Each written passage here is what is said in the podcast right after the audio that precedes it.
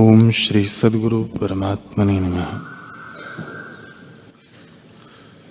श्री वशिष्ठ जी बोले, ही राम जी जीवों को आनंद आत्म विश्रांति के सिवा न तप से प्राप्त होता है, न दान से प्राप्त होता है, और न तीर्थों से ही प्राप्त होता है।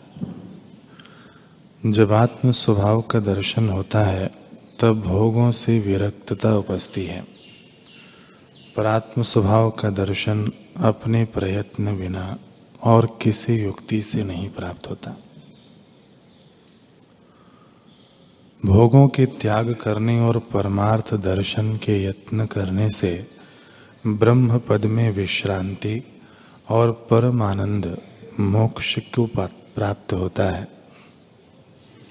ब्रह्मा से आदि काष्ट पर्यंत को इस जगत में ऐसा आनंद कोई नहीं, जैसा परमात्मा में स्थित हो ऐसे है। ऐसे तुम पुरुष प्रयत्न का आश्रय करो और दैव को दूर से त्यागो।